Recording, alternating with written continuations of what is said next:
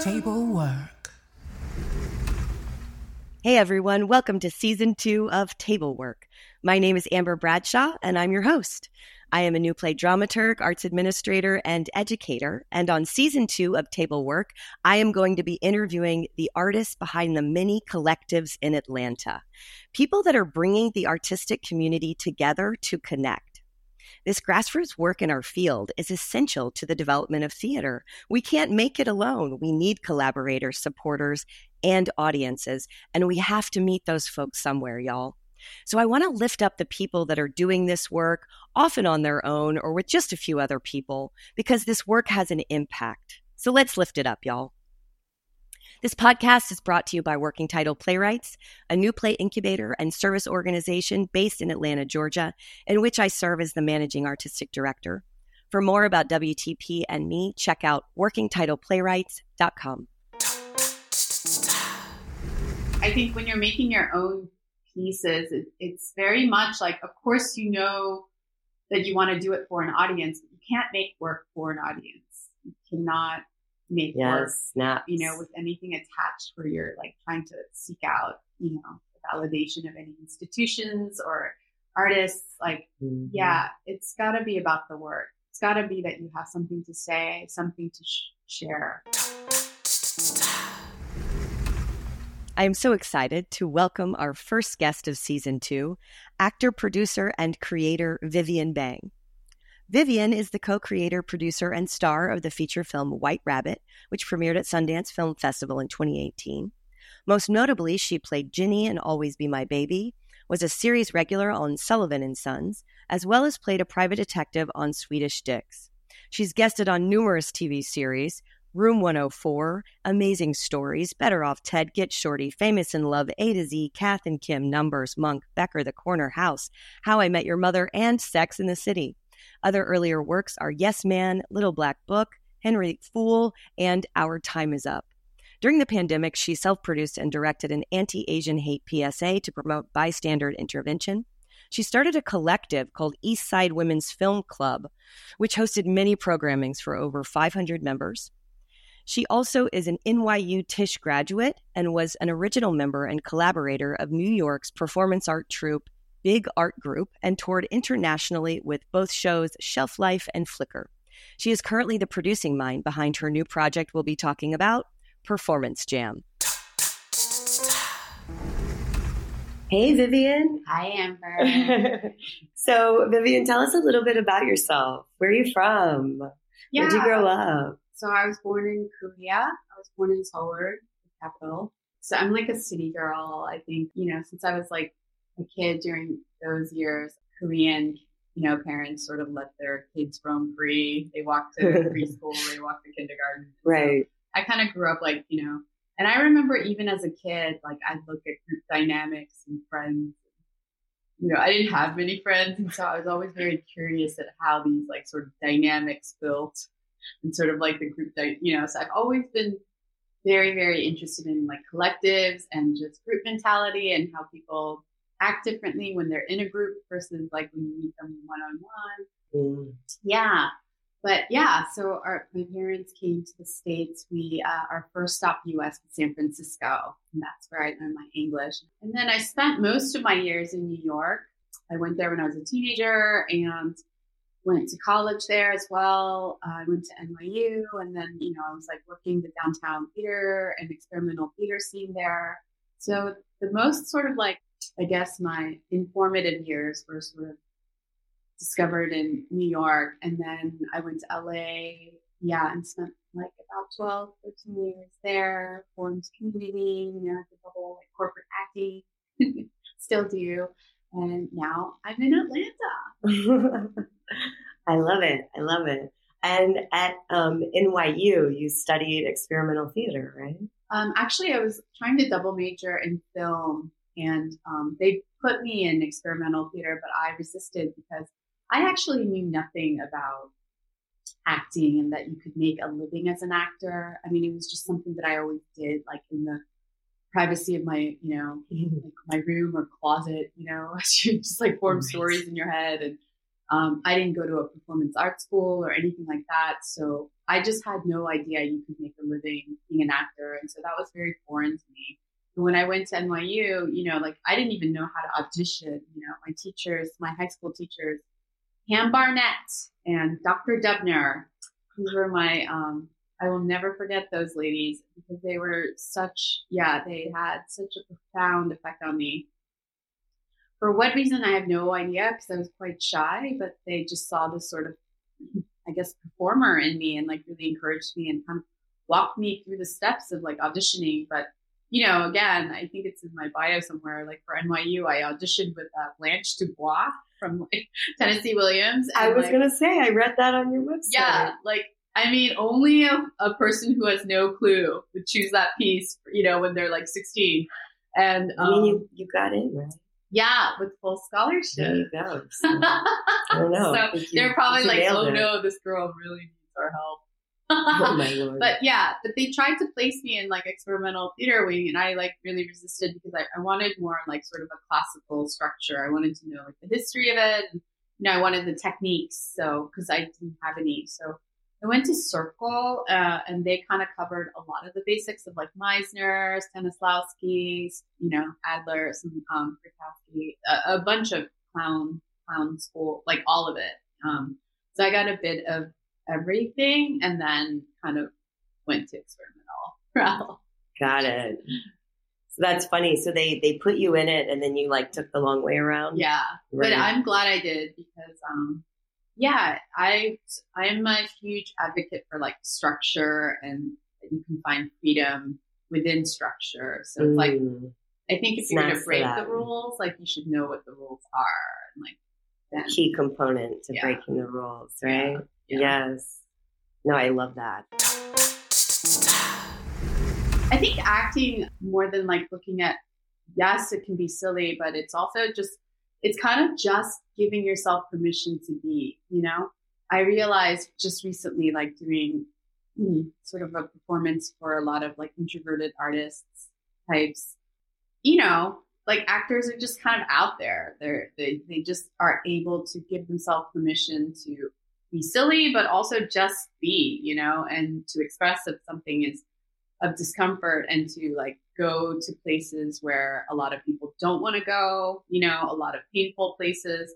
They like really put themselves there in order to kind of look at behavior and humanity, you know. Um, so I think they're just like kind of researchers and then they're able to kind of use this research and, and kind of like be um, and to, you know, express things. Whereas like most of you know, humans in regular lives, like we, you know, we try to avoid conflict, we try to avoid pain, we try not to be, we try Mm. not to feel.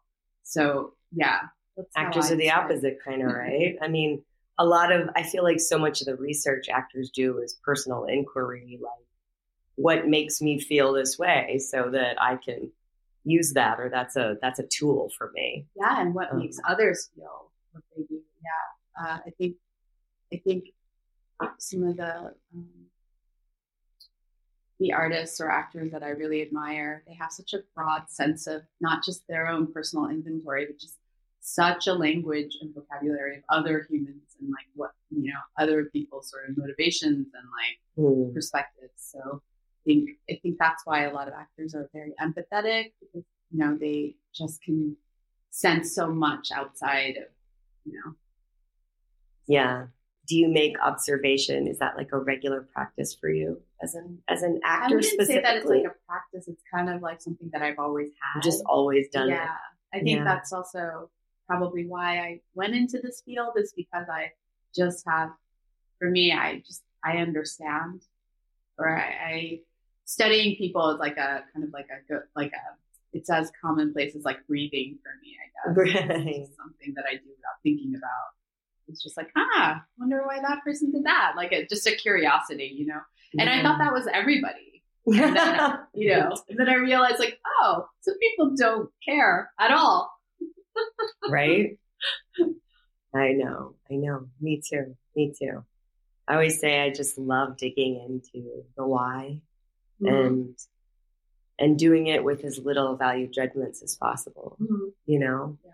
and then And I think through that practice, we kind of learn to love ourselves more too, right? Because we're we're just observing without making judgments. Yeah, and I, I, think a lot of times, that. like those whys also change all the time. You know, I think constantly the the whys of why people do things change all the time.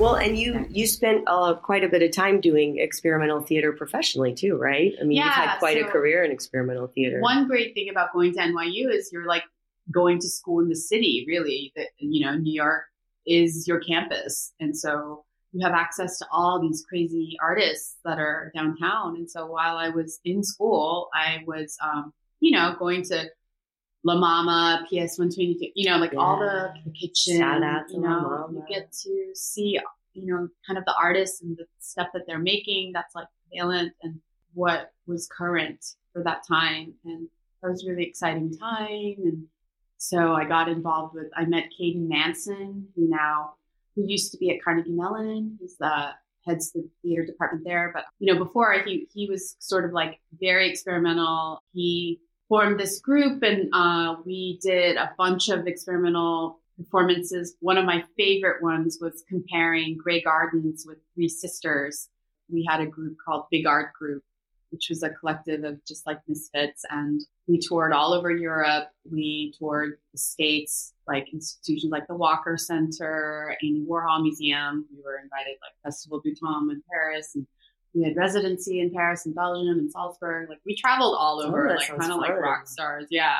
It was like cool. we had an insane producer, and so very early on, I, I had this sort of taste of what it was to be an art star of sorts. so I was thinking, yeah. So it was like the downtown New York art scene, and I loved it. I loved it very much, but I think a part of me always wanted to be more in like film and like more mainstream media. I thought that was like I don't know. I always thought like I could reach more audience I had kind of this, you know, and there was a filmmaker, Phil Morrison, who used to do all those Apple commercials, and then he made that movie that gave um, Amy Adams her big break. Anyway, he he he's a very like prolific indie director, and he would always come to all of our shows in downtown New York. You always have like all the filmmakers come, and they're like, "Oh, what are you know?" Right. And uh, I think he gave me a job to fly. T- it was like a job, like a this was when advertising had. They had money, mm-hmm. and he liked using the client's money, and so he would just he flew a lot of New York actors to LA to shoot commercials that could have very well been casted in LA, but it was just to spend. So that's we stayed at like Chateau Marmont, and I, you know I got to see a side of LA that I was like, oh wow, like LA, there's so much filming here, and I had at the time done like an episode of Sex in the City and sort of like anything that was filming in New York, I had already sort of guested on. And this was like, you know, I was like still in college, I think. And I got to see firsthand, like going to LA, like what an actual like factory it was of like movie making. You can't compare the kind of LA is like made with studios and just so centered around like this kind of media at the time, you know, like film and TV and you just couldn't compare. You're like, oh my gosh, this is where you have to be if you want to be in film and TV, you know? Right. And so that's kind of very soon after that, I quit the group and mm. moved at kind of like the height of our success and momentum. And I thought I could easily like go to LA and they, you know, because I was like a little darling in New York, you know, like the New Yorker had done a caricature of me, like I'm, you know, whatever. And no one, no one in LA no cares. Cared. Yeah. Um, yeah. But I did, you know, my first project in LA was with like Kathy Bates, Holly Hunter, Brittany Murphy at the time. It was like this Julia Roberts production. Um, it was a big movie. I ended up being like cut out of the most of the movie, but I met a lot of friends there and kind of yeah. got head on like, oh, what it is to do like a studio movie right. of that caliber. Um, what was it like to tr- transition from like New York experimental theater, LA film making? Yeah, it was really difficult. No one tells you, you know, it's not, there weren't like classes. And a college is uh, like you you know NYU like they don't have classes like how to make it like they should teach like business courses and you know just the one How to Like, be a how freelance to- artist. yeah. Yeah. I think I got more out of like how to be an actor for dummies or Oh whatever my God. right? than I did about the business. It was really funny to navigate.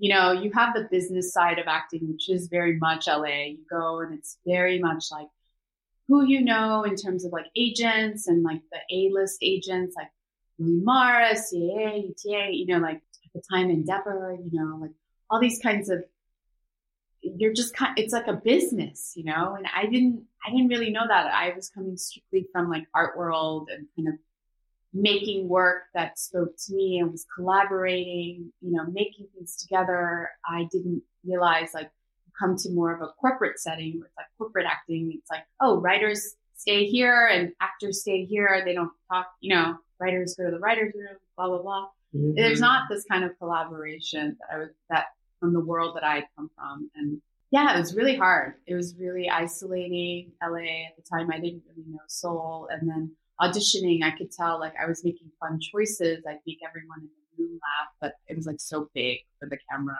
So it took me a while to know the camera is a complete different medium than stage. And though I had done a bunch of guest spots in New York, those parts were all for people with like more character stuff, you know. I was on like Sex in the City and it was like a big, you know, like a fun part that I could be kind of charactery. And and so when I was doing these auditions more for um like TV, um, yeah, it's really it was a little bit of a challenge and a, a shift to Yeah.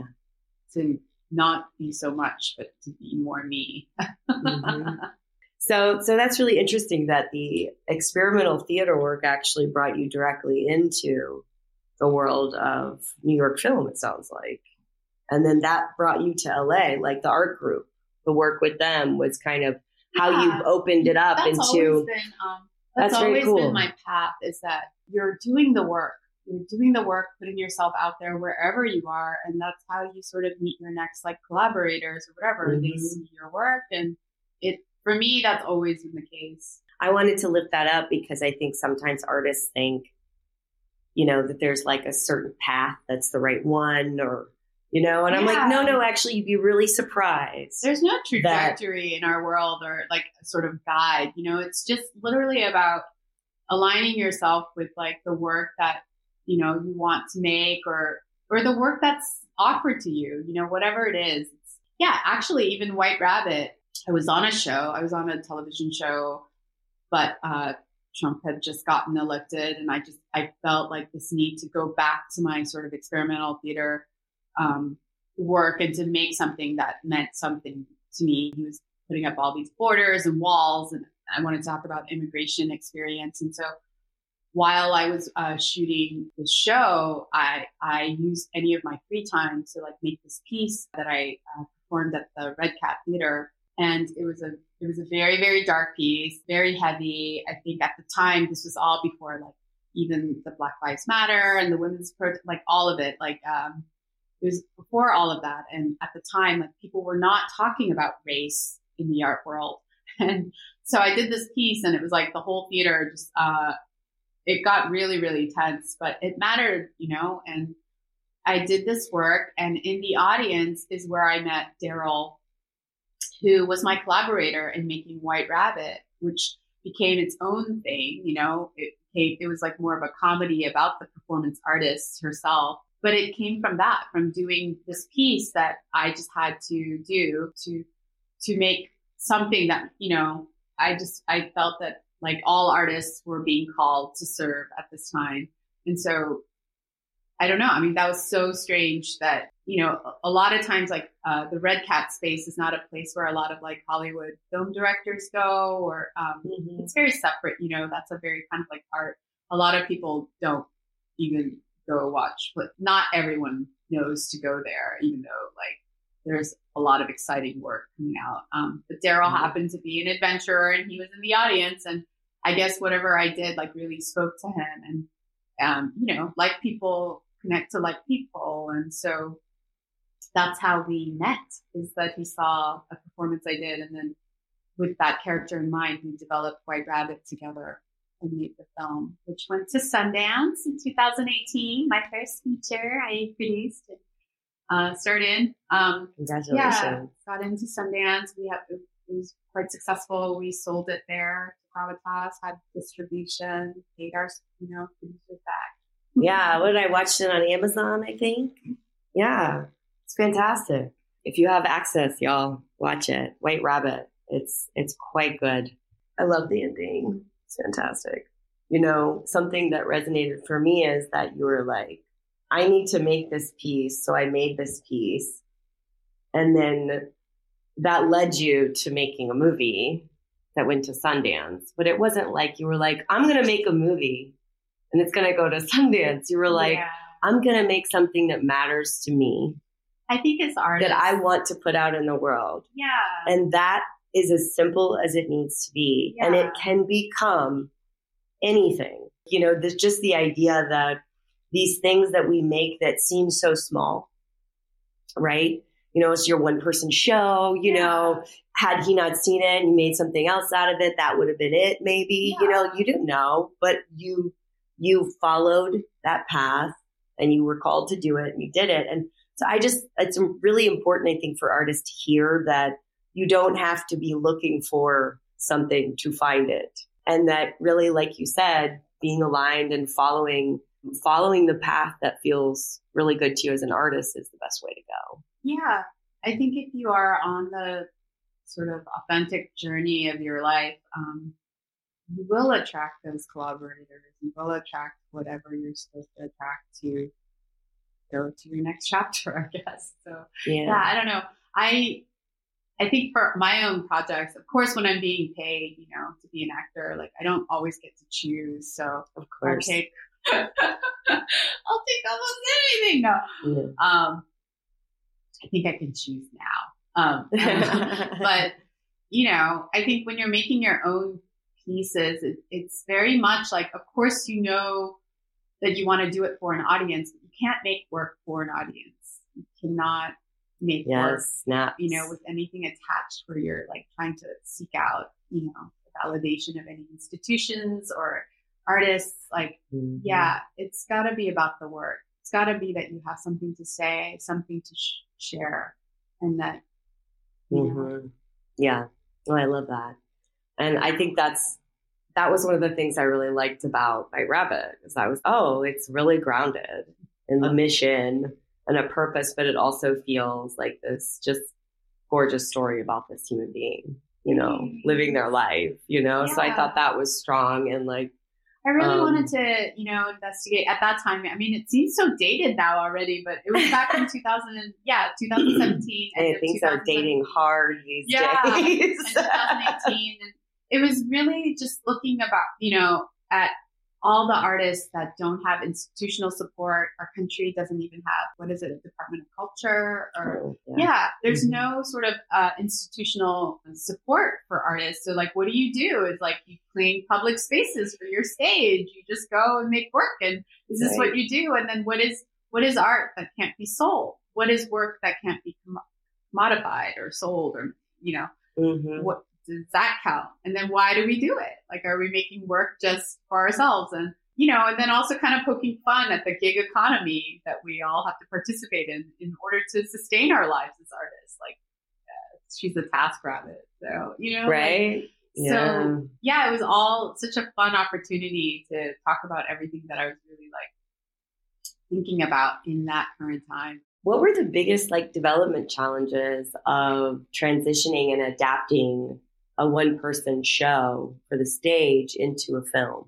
Well, it was a complete different story. I mean, the, the, So you- the piece okay, for the got it. stage was um, incorporated in the movie. So any sort of performance you saw Sophia do, that is what I did. Right. So, you know, those performances were something that I already had, but yes. this story is more about who is this artist making these like serious pieces of work. Yeah.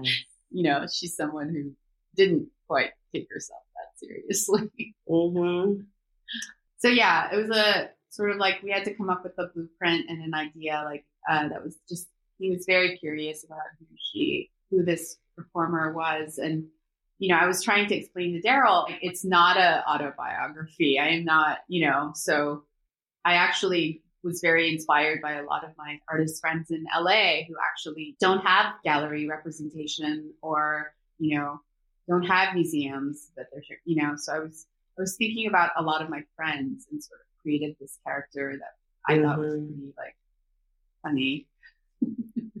yeah. And I love, I love what you're saying about just the idea that artists have been excluded from a lot of spaces and that at the same time are exceptionally good at creating creating space where there is none, right? Yeah.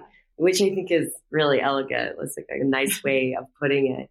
But I do think there's something about experimental theater that does that, right? Like it's kind of like, okay, well, this might be a sidewalk, but right now it's my stage. Mm. And and that's because I say it is, mm. which I think is really fantastic and every artist should remember that you can make art anywhere. Yeah, what I'm doing in Atlanta. Exactly. it definitely leads us into some of our conversation today because I think all we really need is uh, like maybe like two or three people, right? To to make some theater, you know, and and you don't you don't need much. Okay, so I want to talk about you're moving to Atlanta. When did you move to Atlanta? Ah, okay. So I have a niece. It, it was purely for personal reasons. Um, I'd gone through some changes in my life. to be to get personal, I went through some major changes. I, I broke up with a partner who I was living with, you know, for a long time, and I lost my house. It's so mm. crazy. That's a totally crazy story. Anyway, went through a lot of trauma, and then pandemic happened. And I was just like, what is going on? And I think a lot of people just went through a lot of crazy changes, you know, and mm-hmm. as soon as sort of it became clear that we, you could self tape and sort of do this, that you could be an actor and not have to be based in LA, that you can, you know, it mm-hmm. gave me mm-hmm. a huge sense of freedom to look at, okay, where can, where do I need to be? And I didn't want to be in LA, even though I have a beautiful community of friends and family there. I, I love my friends so much and I, I really truly miss them, but I have a niece and I come to Atlanta once a year to celebrate her birthday, but it, it wasn't enough. And just after pandemic, I, I just thought, what am I doing? I need to be there and spend more time with her. She's kind of, I have a very special bond with her. And so she was kind of the catalyst for me to look at Atlanta. And mm-hmm. um, every time I came to visit, I'd see parts of Atlanta that I really adored, like kind of the DIY spirit of things. There's not mm. quite an infrastructure, it can be a good and bad thing not a lot of infrastructure, so there's not much support, but also there's not a lot of gatekeepers, you know. So so they say yes to a lot of things, and you can do a lot of things, and so that was really appealing to me as kind of like a experimental maker things. Mm. I think hmm. Atlanta has a lot of soul and dancing.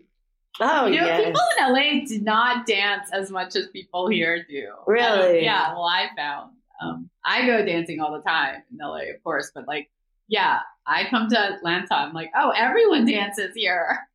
Yeah, I would say it's become very popular, especially after the pandemic. I mean, really? Um, I, I, you know, and, and of course, this is like you know for listeners, this is how this is how we met. Yeah, on the dance floor at Banshee. At Banshee, for those who don't know, Banshee it is a restaurant in East Atlanta, and um, on the weekends they close down the kitchen do. and it turns into a little Yes, and they hire local DJs that are amazing, and we have such we get to really enjoy some great music there all the time, which is which is awesome.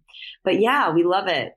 We love it. I think a lot of I mean Southerners kind of grew up in churches, mm-hmm. dancing and singing and carrying on. I think I think there's some cultural yeah, I mean, uh, connection to all of that. Place of like the third place. The third place, it's not home and it's not work.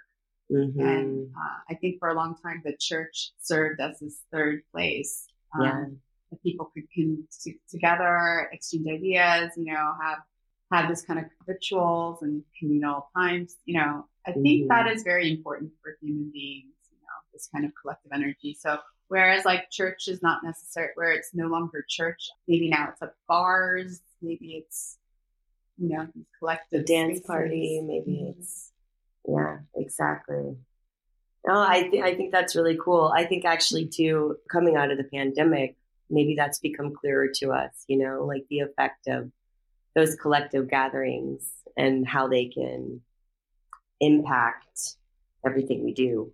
Even though I think these collective spaces are important, I think there are those of us, you know, that got very used to, you know, having everything sort of, you know, exactly. That's why I think it's so key that when we're talking about what a collective space should have, we're thinking about what differentiates it from being at home in your bed watching Netflix. Because, like, if you can't do better than that, then you probably aren't going to have a lot of people come, right? Like, yeah. keep that's what I say a lot about the American theater is if we are competing with that kind, that level of luxury, which just like you said, everything brought to your door, things are very yeah, easy. The comfort of your home. Then what we are offering is the collective experience, yeah, quite literally. it's that's it. That's the base of it. Being in a dark theater, in a movie theater, even you know, like I love movie theaters and cinemas. Like to go there and to experience a movie with strangers who you don't know, but they're laughing at the same parts you're laughing at, maybe maybe they're laughing at something you didn't think was funny, but what's but you know, exactly experiencing a film together or art together. There's nothing, nothing quite like it, right? You can't, you can't, you can't not have that. That yes. has that has to be. Uh, I think there's a trend now. You know, you know, I see the Plaza Theater, the local theater in Atlanta, the Plaza, getting a lot of traffic. Good. Seeing a lot of older films and you know revivals, and it, they're always sold out it's so fun. Like That's everybody amazing. wants to experience things together. I think there is just so relieved to see spaces like that coming back to us. And so that actually kind of leads me to what you're doing and how we ended up uh, hanging out and talking about our work together. I would love to hear more about your performance jam. My performance jam. Yes. Well, I think it rose purely selfishly because I was looking for community and Baron Vaughn, who was in that show. Um, he's a fantastic comedian and actor. He was in uh, Gracie and Frankie or Gracie and Frankie. Yeah, yeah, um, Frank. Um, yeah, Frankie and Gracie on yeah. Netflix. With Jane so Fonda. Terrible. So terrible. Lily Tomlin or something. Yeah. So Baron, uh, Baron and I met making a film. Uh, we were in a movie together in LA, and, and we, you know, we became friends and we moved to Atlanta around the same time. He moved here with his family for personal reasons as well. And so when we met up for coffee one day, uh, just just out of the necessity of not having, not knowing as many uh, people, I wanted to create community of people who loved performing, loved stories, loved to act, but also loved to write. I just wanted to have a space where we could be creative together, but not feel the pressure of having to do it well, I guess. Mm. Because everyone is very creative and you know, it just you you need that kind of safe space and incubator of sorts for like your errant ideas and mm-hmm. to have a space that you can experiment and and just come and I guess artists go to their studios all the time and make art. Writers, you know, show up to their writing tablets and write. You know, like a creator has to create, you know, and, and mm-hmm. performers mm-hmm. need an audience. Performers need to be in rehearsal. So I just wanted to create that for myself. Mm-hmm. And so mm-hmm. again, because it's something that I wanted to do, Baron and I started, and it literally started with maybe two or three people I had met who I was like, "Oh, are you an actor? I'm an actor too. I just moved here, and you know, you want to join my acting group?" And luckily, we got the Plaza Theater, uh, the this great local, it's a um, great space and a great great location. Yeah, right in the middle of town. Right in the middle of town. You know, kind of like an old movie theater. You're not familiar with the Fountain Plaza? Look it up. It's an old, beautiful movie theater. And so we get to rehearse in this theater and it's to really use cool. it. Like just you know, Saturday mornings we show up eleven to two, and we we just jam, and it just grew and grew, and I get to experience on a weekly basis something really beautiful and, and yeah, great. Yeah. I see, you know, for me as an artist, for as an actor, actually, my favorite times are in rehearsals. Oh, right. My favorite times is in the discovery, in rehearsals when you discover something new and then you just do it and then maybe you can never, ever, ever repeat it again, but you found it there. It's in the discovery of it and in that search and in, in, in, in, in the work. And you know, and so I facilitate the space and it's grown so much. And um, I had this idea, you know, I've always, my dream since moving to Atlanta, I wanted to have a neighborhood community theater where it's not just people who are in this field that get to work, but architects who want to build a set, you know, like maybe um, a, a, somebody wants to make costumes for us or design, you know, design car. Like I just wanted to have a, a project, a common project of telling a story and creating this story together mm-hmm. with our neighbors and keep it local, you know, mm-hmm. because I mm-hmm. think everyone needs to kind of go back to being local and that's where we have the most sort of say and some sort of make some sort of. This is such a vibrant community. Yeah. Oh my gosh. So I've always had like this here. dream to like have this like sort of neighborhood community theater of sorts. And so it's kind of from that, like, you know, I'm hanging out in EAV, which is East Atlanta Village, and I looked at Grant East Pizza. Right, Grant like, Central East. Grant right? Central East Pizza. And they yeah. had a stage. And I'm like, hey, can we do a show here? And we called it Pizza and Stories. And it was so fun. We were rehearsing anyways. And we, we were rehearsing without actually ever thinking we were going to perform. I was like, hey, let's perform. so, how long had you been um, bringing people together before you had the Grant Central performance? Um, maybe like five, six months. Right on. Yeah. Got it. And that was a very successful show that so night. I mean, you had tons of people. It was uh, so incredibly fun. packed. And yeah a lot of actors performed, you know, yeah, and actors, a lot of different work. Someone sang, yeah. you know, someone played some music. fun. Yeah. I didn't know that, you know, you have a party and you don't know if anyone's going to show. Right. Everybody like, showed. Oh, like, everyone came. Yeah. And you know what was funny is like we ran out of seats and we ran out of tables. I was like having everyone sit at tables. Yep we ran out. And so we went next door to Banshee and we borrowed their chairs. And they're like, yeah, go take it. Love it. They're like, sure, Vivian, anything for you. So this is like, I don't know. I love that kind of spirit. You know, just yeah. like everyone kind of watching out for each other. It's like, oh, you guys are doing a play? Yeah, take the chairs. Yeah, absolutely. Uh, yeah, after doing that, there was a request to do some more. Do so some more. Now it's become this thing. And, and the last show, the second one we had was at Pullman Yards, which was, you know, it's a it's huge an venue. Incredibly huge venue. Yeah. A beautiful venue. Beautiful space. So much history. Yeah. Um, so yeah, we had the privilege of performing there. And yeah, it's growing. It's so sweet. It's kind of like and and just just to to talk about this since this is development stuff when so you basically just went to the owners of Grant Central and you were like, "Hey, can we do this reading thing here?" Yeah. And they were like, "Okay, cool." Yeah, they were like, "Oh, Phil, Phil does all the programming here. You know, You're like, there's a programming yeah. guy. Hilarious. Yeah, so like Phil hooked you up. and yeah, there's a programmer there. like I say, you know, in charge of the yeah. Just gotta ask, and that's how you know. And then you had said Pullman Yards was because you're you're friends with the the folks who run Pullman Yards, right? Yeah, my one of my best friends. Mm-hmm. Um, she's you know they're mom and pop developers mm-hmm. they've done mm-hmm. so much for the city to you know revive that space and she came to the pizza joint and she's sitting in one of the tables and she's like you know you could come to my space oh i love it so that's kind of how that ended up a yeah. thing oh that's fantastic that's great to know because i was curious about that you know these are the kind of questions artists often have for me is like how did you get that space mm-hmm. so i'm like well you we have a friend or yeah. you like ask right? Again, back it's not always because you know someone, but it can be, right? If you're doing the work and you're making the work and you're presenting the work, I mean, you're going to meet the people that invite you.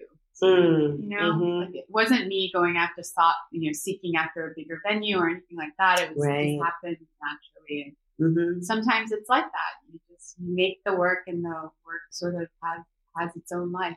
So true. Yeah, I completely agree with that. And so where does the material that is performed? What is, where does that come from?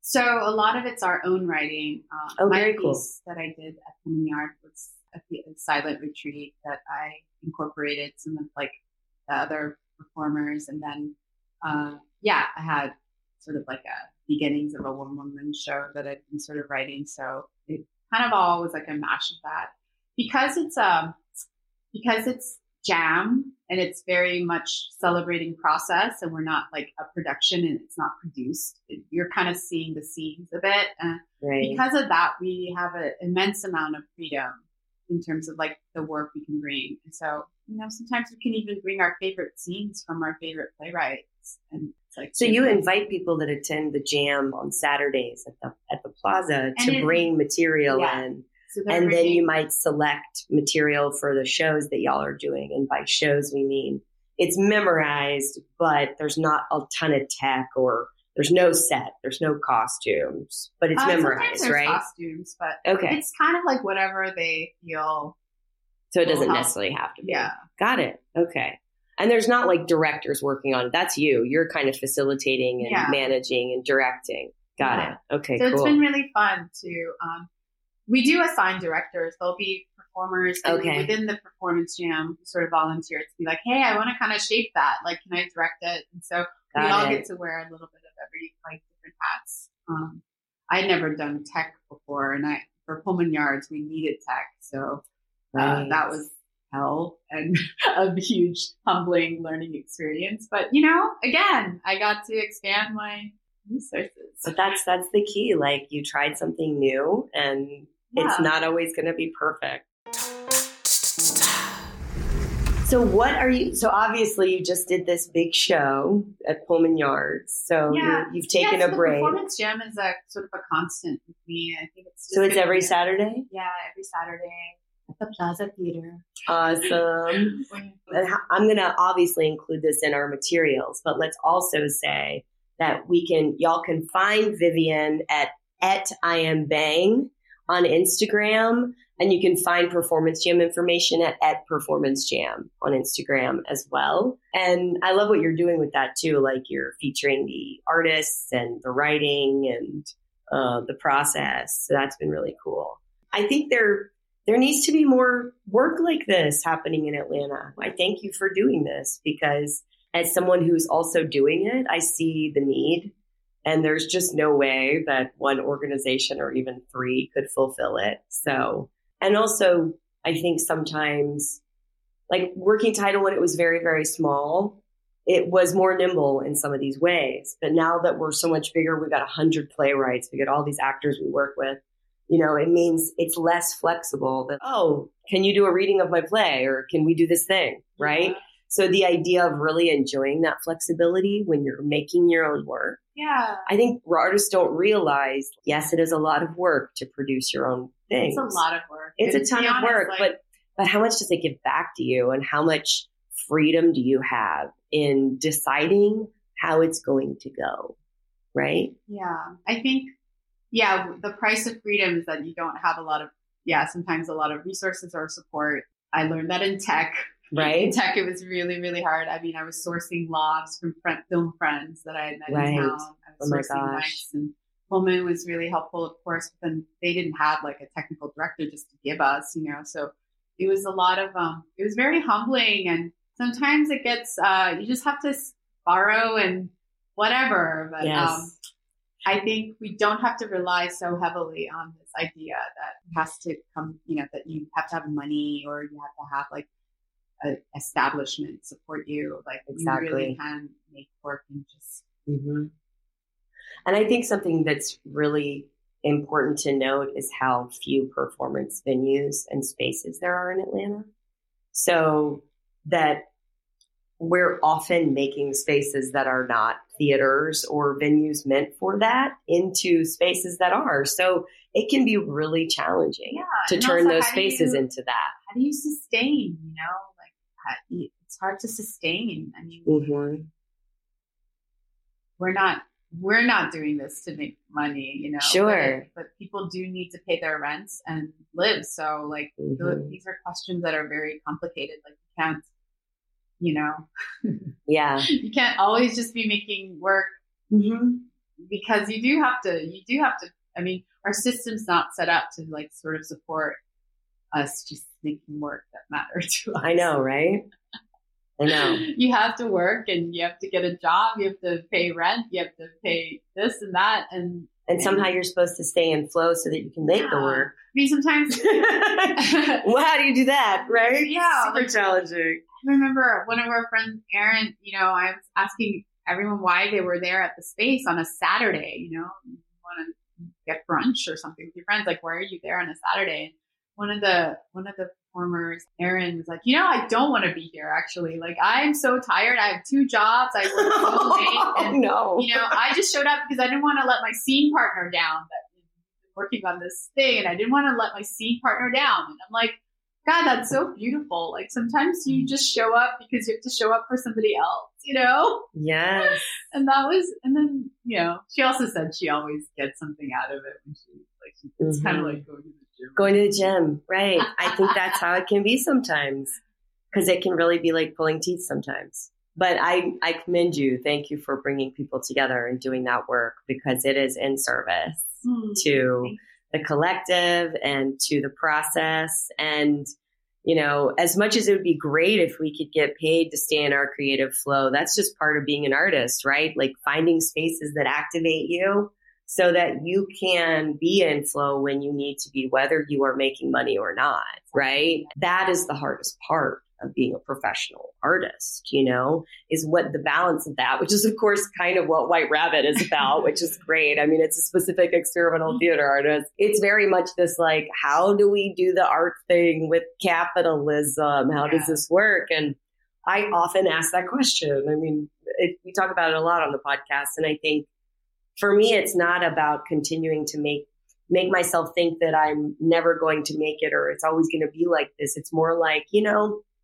if this is how it is, where are the resources and what can I achieve and what will fulfill me?